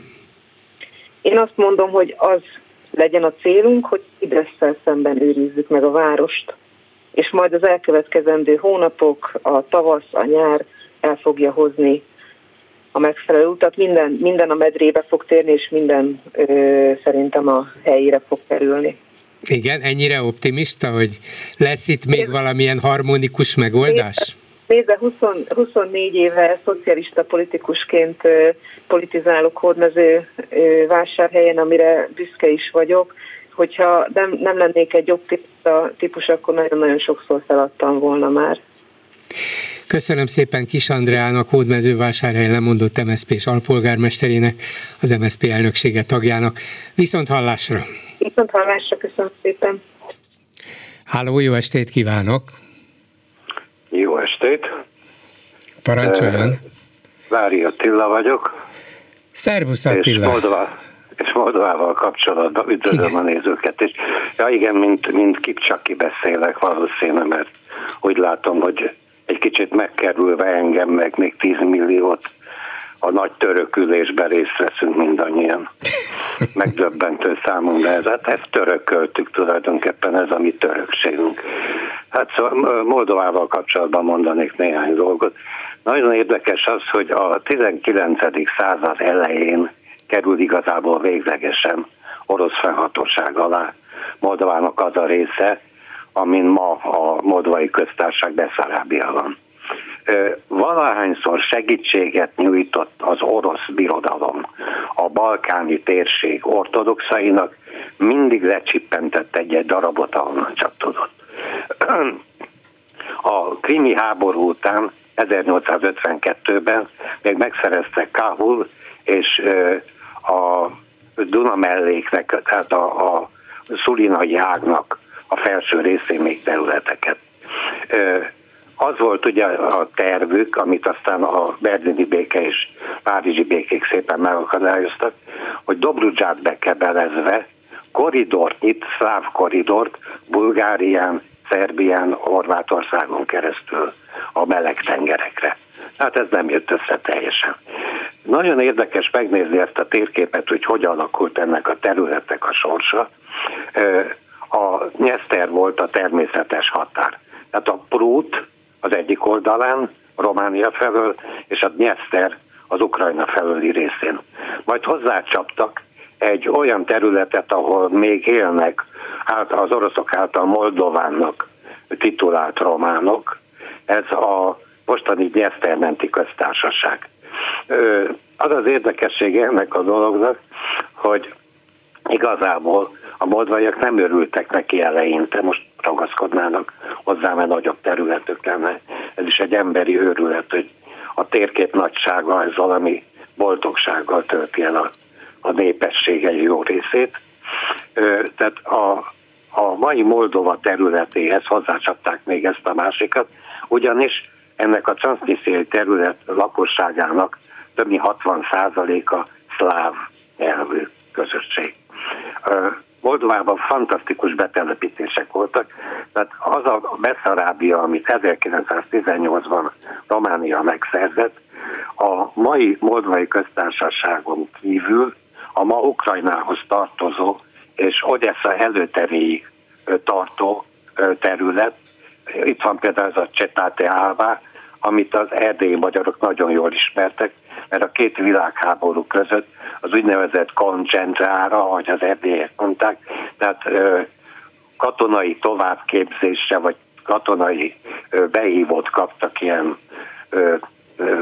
hát egyszerűen a román hadseregbe való illesztés miatt az erdélyi magyarok, és még véletlenségből se olyan közel vitték, hogy magyar területek közelébe, vagy Erdély közelében legyenek, hanem Odessa előterébe a ma uh, Ukránszki Dozgorod néven ismert uh-huh. Csetát amit a középkorban még Magyar Fehérvár néven jegyeznek uh, az utazók.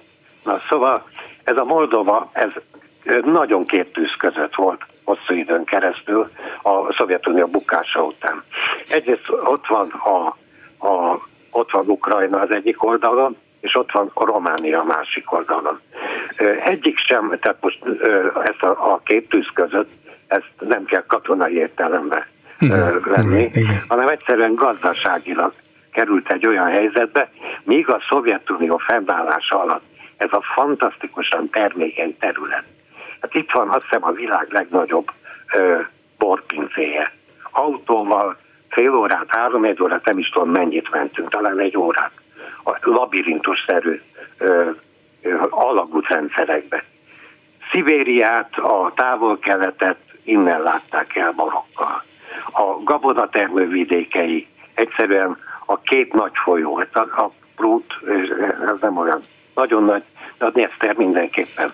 Tehát rendkívül könnyű volt a gabona elszállítása is erről a területről, a Szovjetunió más területén. És el tudod képzelni azt, amit most tegnap vagy tegnap előtt hallottam, olvastam, hát egy híresztelés vagy értesülés, hogy az oroszok másik terve, hogy az ukrán háború közben még esetleg erőt csoportosítanak össze a Mold- moldáviai határra, és, és megpróbálják elfoglalni Moldáviát? Én nem tartom valószínűleg, hogy megmernék tenni, ugyanis Konstancán és a Fekete-tenger térségében olyan amerikai rakétaegységek állomásoznak, amelyek a legmodernebb fegyverek NATO fegyver, NATO támaszpont van. Úgyhogy hát csak lehet, hogy ugyanaz a helyzet, mint Ukrajna esetében, hogy Moldova sem tagja a NATO-nak, Ukrajna sem tagja a NATO-nak, Igen. vagyis a NATO nem akarna beavatkozni közvetlenül, legfőjebb csak közvetve segíteni Moldovát, ami nehezebb volna, mint Ukrajna megsegítése. Azt hiszem, hogy ezek ezerszer megbánták a nagy lelkűségüket, hogy 1952-53-ban, amikor megszűnt a finn karrier szovjet szocialista köztársaság, tagköztársaság volt, ugyanolyan mhm. jogokkal, mint Ukrajna, mint Kazasztán vagy Oroszország.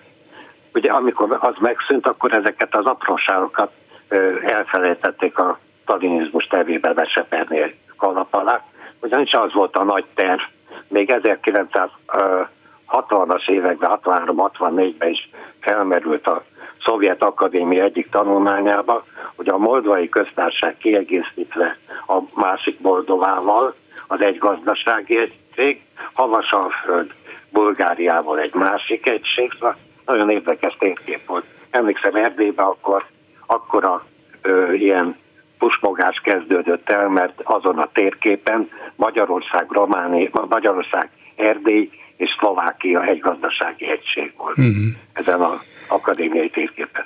Tehát minden elképzelhető az oroszoktól, mindenki teli. Soha egyetlen egy ö, olyan ö, igazi béke megmozdulások, békés megmozdulások nem volt, vagy nem azért segítettek meg egy népet, mert jaj, szegény szenvedőt megsajnáltuk, hanem mert kellett. Mert kellett nekik a tuvai köztársaság, ugye a harhingoli, a japánok elleni harhingoli győzelem után rögtön megszűnt a tuvai köztársaság, ami Mongólia mellett volt, és ugyanolyan független államnak számított a, a világ szemében, mint a mai Mongólia. Ugye, hát nem akarok. Minden esetre egyszerűen az történt, hogy Moldova szellemileg sokkal jobban áll, mint mi. Az biztos. Elsősorban oroszul beszél a lakosság 90%-a oroszul is beszél, vagy ukránul, valamilyen szláv nyelven. Tehát az ellenmérget megkapják a moszkvai televíziókból. Minden román televíziós csatornát lehet nézni. Most nem tudom felsorolni, már ugye a 21. században azért még éltem 5 évet Bukarestben, 2001-től 2006-ig, úgyhogy tudom, hogy milyen a, a televíziós ellátottsága Romániának, hogy hány olyan hírcsatorna van, és ez pártfüggő természetesen, de három-négy hírcsatorna műsorából ki lehet szépen köbözni, hogy mi az igazság. Ezt Moldvában mindenki nézi, mindenki látja, hogy mi történik. Történt még egy másik nagyon érdekes dolog, ami sajnos Erdélybe is végbe ment, ugye 600 ezer ember hiányzik az utolsó népszámlálási adatok. szerint a kettős állampolgárság megkönnyítette. Moldovában 2003 vagy 2004-ben voltam, átugrottam egy kicsit egy hétvégére a mai a Moldovai Köztársaságban, és ott arra panaszkodtak nekem értelmiségiek, hogy mivel Bukarestben, Jászban, vagy Krajovásban, vagy Erdélyben sokkal jobb állást kapnak, és több a fizetést, mint itt, rendkívül sok mérnök, nagyon sok tanárember hagyta el Moldovát. Tehát az, hogy lemondott ez a kormány egy ilyen kritikus helyzetbe, ugye ez, ez egyrészt gazdaságilag, mint mondtam, megszűntek a piacai lényegében. Románia tagja az uniónak, oda meglehetősen nehezen tud. Van egy csomó kedvezmények mindenféle, de akkor sem megy olyan simán, mint ahogy mehetne, mint ahogy ment a Szovjetunió felé annak idején. És hát Ukrajna nem vevő igazából ezekben a, ebben a helyzetben, amikor a, a déli ukrán területeket, amelyek határosak Moldovával, ugye elég jó végigpusztította igen, a, igen. Szóval e- ennek az ukrajnai háborúnak itt van egy következő áldozata is, talán nem lesz háborús áldozat Moldova, de, de hogy nagyon súlyosan megsínyli, az biztos. Az a baj, hogy ott van ez a Nyesztermenti köztársaságnak nevezett Kiraszpoli központtal működő szovjet államocska, ahol egy óriási nagy szovjet hadsereg csoport van a mai uh-huh. napig. Igen. Több tízezres katonaság állomásozik ezen a nagyon-nagyon keskeny, szinte azt lehetne mondani, hogy a Nyeszter túlparti fölrenye. Ennyiből áll ez a köztársaság. De arra jó, hogy orosz csapatokat állomásoztassanak ott. Köszönöm. Katasztrofát, még, még annyit, hogy tegnap iszonyatosan elkenődtem attól, amit, amit végignéztem a brüsszeli tudósításokban. Ugye, hát te, igen, te is, a dédanyám, én is, én a dédanyám, dédanyám mindenkori szövege jutott eszembe, a cumtruc, hogy csak azért is ez a, de felnőtt korban már nem illik az adatkorszak, szóval Igen, így van. Köszönöm szépen Attila. Köszönöm én is, Szervusz. Mit írnak a Facebook kommentelőink, Lőrinc Csaba? Szia Gyuri, köszöntöm a hallgatókat. Orbán és Zelenszky akaratlan találkozója Brüsszelben megihlette a kommentelőket. Orbán Viktor feszengve Brüsszelben láthatóan nem találta a helyét. A fényképhez kitalált helye miatt Zelenszky mögött áll, meg rémálmai lesznek. De miért kellene nekünk kívül kerülni Európán? Azért, mert ő ki, ki sakkozta magát onnan kötekedő viselkedésével romboló ellenszavazatával, kérdezi a kommentelő. Hát én is remélem, hogy idáig nem mennek el a dolgok. Ha ő jól érzi magát az unión kívül, szabad ember menjen az unión kívülre. Igen, megint csak Hofi kifejezése jut eszembe. Az Európai Unión kívül is van élet. Az van? Folytatást inkább nem mondom. A brüsszeliek humora fogalmaz egy másik kommentelő ugyanebben a témában. Szerintem nem volt véletlen, hogy pont Orbán elé állították Zelenszkijt. A hős és a, ismét nem fejezem be a gondolatot, rábízom a hallgatók fantáziájára. Igen, hát lehet, hogy volt benne szándékosság, lehet, hogy csak véletlen volt, de minden esetre nagyon kínosan látszott, ami látszott. Ha már itt tartunk, Zelenszky meghívta Orbánt Kievbe, amire a bátor miniszterelnökünk azt mondta, hogy ellátogat az ukrán fővárosba, amikor szükséges és idő, időszerű lesz. Ja. Mennyit gondolkozhattak ezen a hülye válaszon, hogy amikor szükséges és időszerű, de azt mi döntjük el ám? Mikor, mikor szükséges és Igen. mikor időszerű. Tehát én nekem is az, az a kérdés vetődik fel, hogy mi, amikor már adott esetben Ukrajna kénytelen volt ki a kapitulálni, vagy mi? Hát nem, nem, nem tudom, de, de tényleg a minimális együttérzés, a minimális szolidaritás, hogy kifejezze azt, hogy, hogy Magyarországnak is fontos az, hogy megvédhesse magát egy szabad ország, és megvédhesse magát egész Európa. Mindezt az ukránok áldozataival, hát érthetetlen, illetve nagyon is érthető, de, de de ne, nem emészthető meg. Aztán kikerült egy másik fotó is, amin kezet fognak Orbán és Zelenszky, és nekem az az érzésem volt, hogy Zelenszky mint egy prédára leső vad, vad, vadász nézte Orbánt. Hát de... szigorúan nézett Orbánra, de Igen. több fotó is megjelent erről, több beállításban volt, amelyik olyan volt, mintha Zelenszky egy kicsit meghajolt volna. Ez az Orbán, Orbán előtt, féle... ez volt az Orbáni fotóinterpretáció, aztán volt másik is, amiben Zelenszky majdnem felnyársalta a szemével Orbánt. Tulajdonképpen hát a lényeg a lényeg, azért kezet fogtak, azt nem lehetett megtenni, hogy ne fogjon vele kezet, de de az egész úgy, ahogy volt, az botrányos, és ugyanakkor Bauernek is igaza volt ebben, hogy miért vagyunk itt meglepődve, miért vagyunk feláborodva. Ez Orbán politikájából abszolút következett, ő igen, végre őszintén bevallotta, hogy mi a politikája, ez most látványban is megtestesült.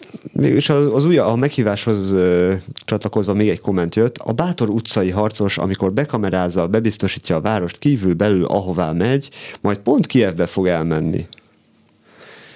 Hát nem tudjuk, hogy mikor és hova, de ugye az Orbáni cikcakokból bármi következhet. Ha hirtelen a politikai érdekei az diktálnák, akkor elrohanna ő Kijevbe is holnap után.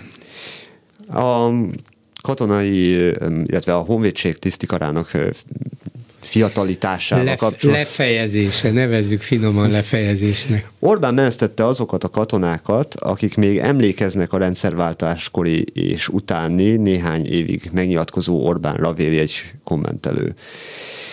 Akik tudják, hogy mit jelent a demokrácia, az újak már a mostani Orbáni megnyilvánulásokat hallják, és a média segítségével talán teljesen agymosodtak lesznek. Ez a felvetése a kommentelőnek. Bár, bár, bár hihetném, hogy nem így van. Mhm, hát bízunk benne. Nem kell aggódni, a katonák, tábornokok tudása nem vész kárba, elmehetnek futószalagon dolgozni az akkumulátorgyárakba. Hm. Egy másik komment. De, Például. De ugyanez a sors vár félelmeim szerint a, a pedagógusokra is. A tanárok fizetése 2027-ben 1 millió forint lesz, ez nagyon szépen megmozgatta ismét a kommentelőket, az, ek, az, ez akkor euró átszámítva csak 15%-os reálbérveszteséget fog jelenteni. Hát Elég. igen, ugye ez egy nagy kérdés, mert mekkora lesz addig az infláció, és mennyit fog érni egy forint. Igen. Um, ugy, ugyanennél a témánál maradva, kedves tanárok, hibernáljátok magatokat 2027-ig, és akkor majd egy millió forintból vehettek akár egy kiló kenyeret is. Jaj, hát ennél azért a valóság nyilván egy kicsit szelidebb lesz, de, de már azt nem értem, hogy, hogy miért gondolják azt, hogy ez bárkinél, bár, bárkinél beválik, hogy a pedagógusok azt mondják, na jó, hát várunk négy évet, és akkor addig csak fél lából is, még a jéghátán is megélünk, de nem, ugye az ő helyzetük olyan, hogy nem fognak megélni a jéghátán is. És persze egy számjegyű infláció mellett tudjuk jól, hogy akkor csökkenni fognak az árak. Nem. Csak a kisebb mértékben fognak növekedni. A jelenlegiek nem fognak visszazolni. csak mondom, hogy az Európai Unióban egy számjegyű az infláció. 8,5 százalék. Nálunk háromszor akkora. Ki a bűnös? A szankciók. De úgy látszik az Európai Unió többi országára nem, nem érvényesek a szankciók, csak, csak ránk, akiket Orbán Viktor mentesített a szankciók alól. Na, erre kössenek csomót. Mm, sokért nem adnám, ha tudnék neked rá frappánsan hm. válaszolni. De még egy felvetés volt. Szerintetek mennyi hitelt ad ma egy bank arra, ha bemegy egy pedagógus a mai fizetési papírjára, hogy nem tudja ugyan most kifizetni a gázfűtést, ezért hitelt venne fel, de Gulyás szerint 2027-ben már egy milliót fog keresni, ezért könnyen vissza tudja majd fizetni. Igen, biztos, hogy minden banknál boldogan fognak vele hitelszerződést vagy kötni nyugodtan. Fel, igen. igen. Vagy veti fel a kommentelő, pszichiátert hívnak hozzá. Ez, igen, ez ne, én azt hiszem inkább csak haza küldik. Ennyi volna a komment szekció. Köszönöm szépen, egy hallgató, egy betelefonáló a vonalban. Jó estét kívánok! Jó estét kívánok! Szokásos kérdés, én vagyok a vonalban. Szokásos válasz, ön igen. Köszönöm a visszahívást, Benne Imre vagyok, és egy Gulyás Gergely sajtótájékoztatóján elhangzott újságírói kérdésre a válasza. A kérdés az volt, hogy a, ha a NATO bevonulna e, Ukrajnába, vagy bárhová, ugye, katonai erővel, akkor mi, tehát Magyarország a honvédséggel bevonulnánk-e? Egy tized másodperc gondolkodás után a Gergely úr azt mondta, hogy, hogy természetesen a tagállami kötelezettségünkből eredően ez kötelesség. Ezt, ez ugye ezt, a Márkizaj mondata volt, ami miatt ami miatt kikészítették, igen. És, igen, hát, hogy mi csak azt csinálnánk. Igen. még reakció, csak azért telefonáltam Aha. be, mert úgy eltűnt. Pedig a egyik legfontosabb mondat szerintem. Igen, ez egy figyelemre méltó mondat volt, mert tulajdonképpen valóban ugyanazt mondta, mint Márki Zaj annak idején. Igen. Csak akkor rászállt az egész kormánypárti propaganda Márki Zajra, hogy háborúba rángatna a magyarokat. Igen, igen, igen. Itt meg ugye... Itt meg semmilyen reakció. Nincs, nincs. Egy pedig... oldalról sem, civilektől sem. Egy figyeltem tegnap is a műsorokat, ma is. Aztán már mondom, itt a vége felé betelefonálok, mert úgy nagyon megütötte a fülemet itt főzés közben. Igen, igen. Ez egy, ez egy figyelemre méltó mondat volt. Érdemes is volna majd visszanézni, vagy visszahallgatni, hogy Igen. egész pontosan szóró szóra hogy hangzott el, de Igen. az én fejemben is ez maradt meg, és jó, hogy előhozta. Az értelme ez. Igen, igen, igen, igen. Úgyhogy, Lehet, hogy nem pontosan idéztem, de tulajdonképpen erről van szó. Igen, csak hogy ugye Orbánéknál mégis az a, van egy olyan fajta hátsó gondolat is, hogy hát ha ők nem azért vonulnának be, amiért már kizaj esetleg küldte volna a NATO kérésre, vagy közös NATO döntés alapján a magyar csapatokat. És, és lehet, hogy ez a dolognak ez adja a pikantériáját, persze még súlyosabb adott esetben. Na hát az azért kemény. Hát igen, hát igen, igen. Kemény, ugye ez, ez a gulyás megjegyzés... Gondolunk? Igen, a, ez a gulyás megjegyzés végül is az, azzal szemben hangzott el, hogy hát nem akarnánk mi ott ö, területeket elfoglalni, hanem mi csak a NATO-val együtt a NATO döntésének megfelel. Ez itt a dolognak a szelidebb verziója, szelidebb változat, hogy jó, hát akkor talán azt mégse csinálnák, amit egyesek föltételeznek róluk, hogy orosz behatolás esetén szépen um, gyarapítanák az ország területét. Tehát ehhez képest egy mérsékelt megfogalmazás volt, de ahogy ön nézi a dolgot, mégis csak azt akarja, mégis csak az jön ki belőle, akkor viszont ugyanazt mondta, mint Márki Zaj. Teljesen Pontosan. egy az egybe, ugyanez az értelme, tehát igen. Tehát, tehát hazudtak, hazudtak, hazudtak, persze. A hazugság tulajdonképpen. Igen és most senki nem tiltakozik, senki nem megy a utcára, nem hangzanak el riportok, hogy hú, Orbánék a gyerekeinket a háborúba akarják küldeni. Igen. Hát nyilván a NATO kötelezettségből adódóan az természetes dolog. Igen. Sajnos, ha ilyen bekövetkezne. Így van, persze. Igen, igen, igen, igen. Igen, de hát bízunk abban, hogy idáig nem jutnak el a dolgok, de, de akkor, is a, a, a, akkor is önnek teljesen igaza van, ami Márki Zajnál halálos bűnnek számított, azt Igen. most ilyen lazán elengedik ők is. Igen, és a baloldal is, mert semmit nem hallottam még Igen. erről, sehol. Lehet, hogy érdemes fölvetni, visszahozni, jövő héten megpróbálom. Köszönöm szépen. Én köszönöm, viszont, viszont hallásra. hallásra. Háló, jó estét kívánok! Jó estét kívánok! A nevemet leadtam a hölgyeknél, telefonszámomat szintén. Én a Donát Annához szerettem volna, Donát, az volt a kérdés, hogy milyen útmutatót vagy irányt. Igen, új útra, új útra vezeti majd az országot. Új. Igen, igen, igen, ez volt a kérdése. Na most, hát számomra két vonalon futott az ő megje, egyrészt a, a megjelenése, ezért az, ezzel kapcsolatban elégedettségemnek adok hangot, mert a dizájnere nagyon jó volt. Nagyon jó volt, szép loknis haj, fodros, szép ruha, madonnás szűző, úgyhogy ezzel meg voltam nagyon elégedve.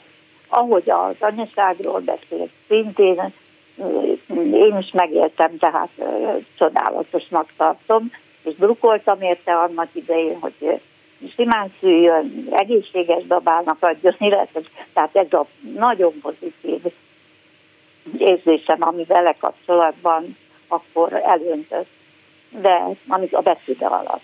Igen. Aztán a, a, a további mondani valójával viszont nem tudtam azonosulni, sőt nagy csalódás és, és szinte szégyen megnevezhető volt az érzésem, amit, amit akkor éreztem, mert ahogy elmondta, hogy, hogy legalább legalább ugye a kormánynak a leváltása, hát bocsánat, most akadozok már, mert annyira elvonta a figyelmemet végig a műsor, hogy az én gondolataim uh-huh. nagyon szétvilálódtak, hogy a kormány, hát azt mondta rá talán, hogy azonnali leváltása, vagy rövid időn belüli leváltása, az Ezt nem. Felejtsük el, az, az, az nem reális. Mond, ő, aki ezt mondja, egy hatásszünet után kimondta, hazudik.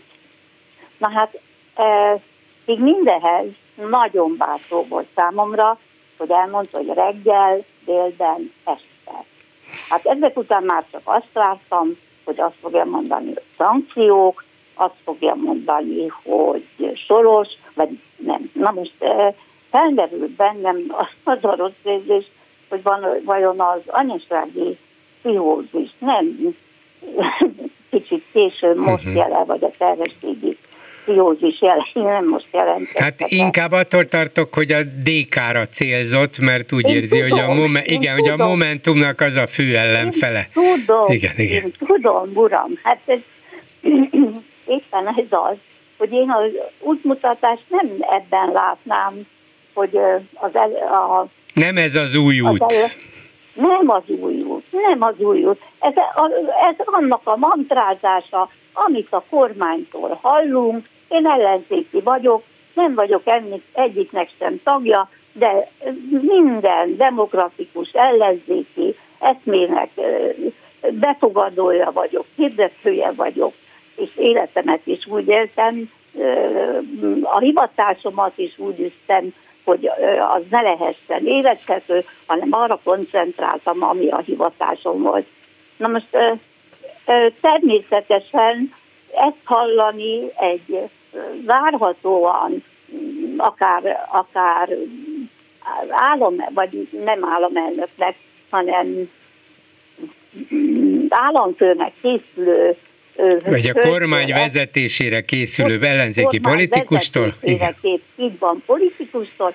Én valahogy nem tudom elképzelni, hogy ezen az egyedüli visszatekintési lehetőség és cél, hogy, hogy ezzel buzdítsa, ugyanis a gyerekeim vonzalommal vannak már a, a Momentum és az ifjabb generációjú pártok felé, de én még csak is, én, ők is csak ismerkednek, de ezek után nem tudom, hogy igen, de, e, de ezzel sokakat, igen, sokakat, sokakat elidegenítenek ezzel. Így van, így van.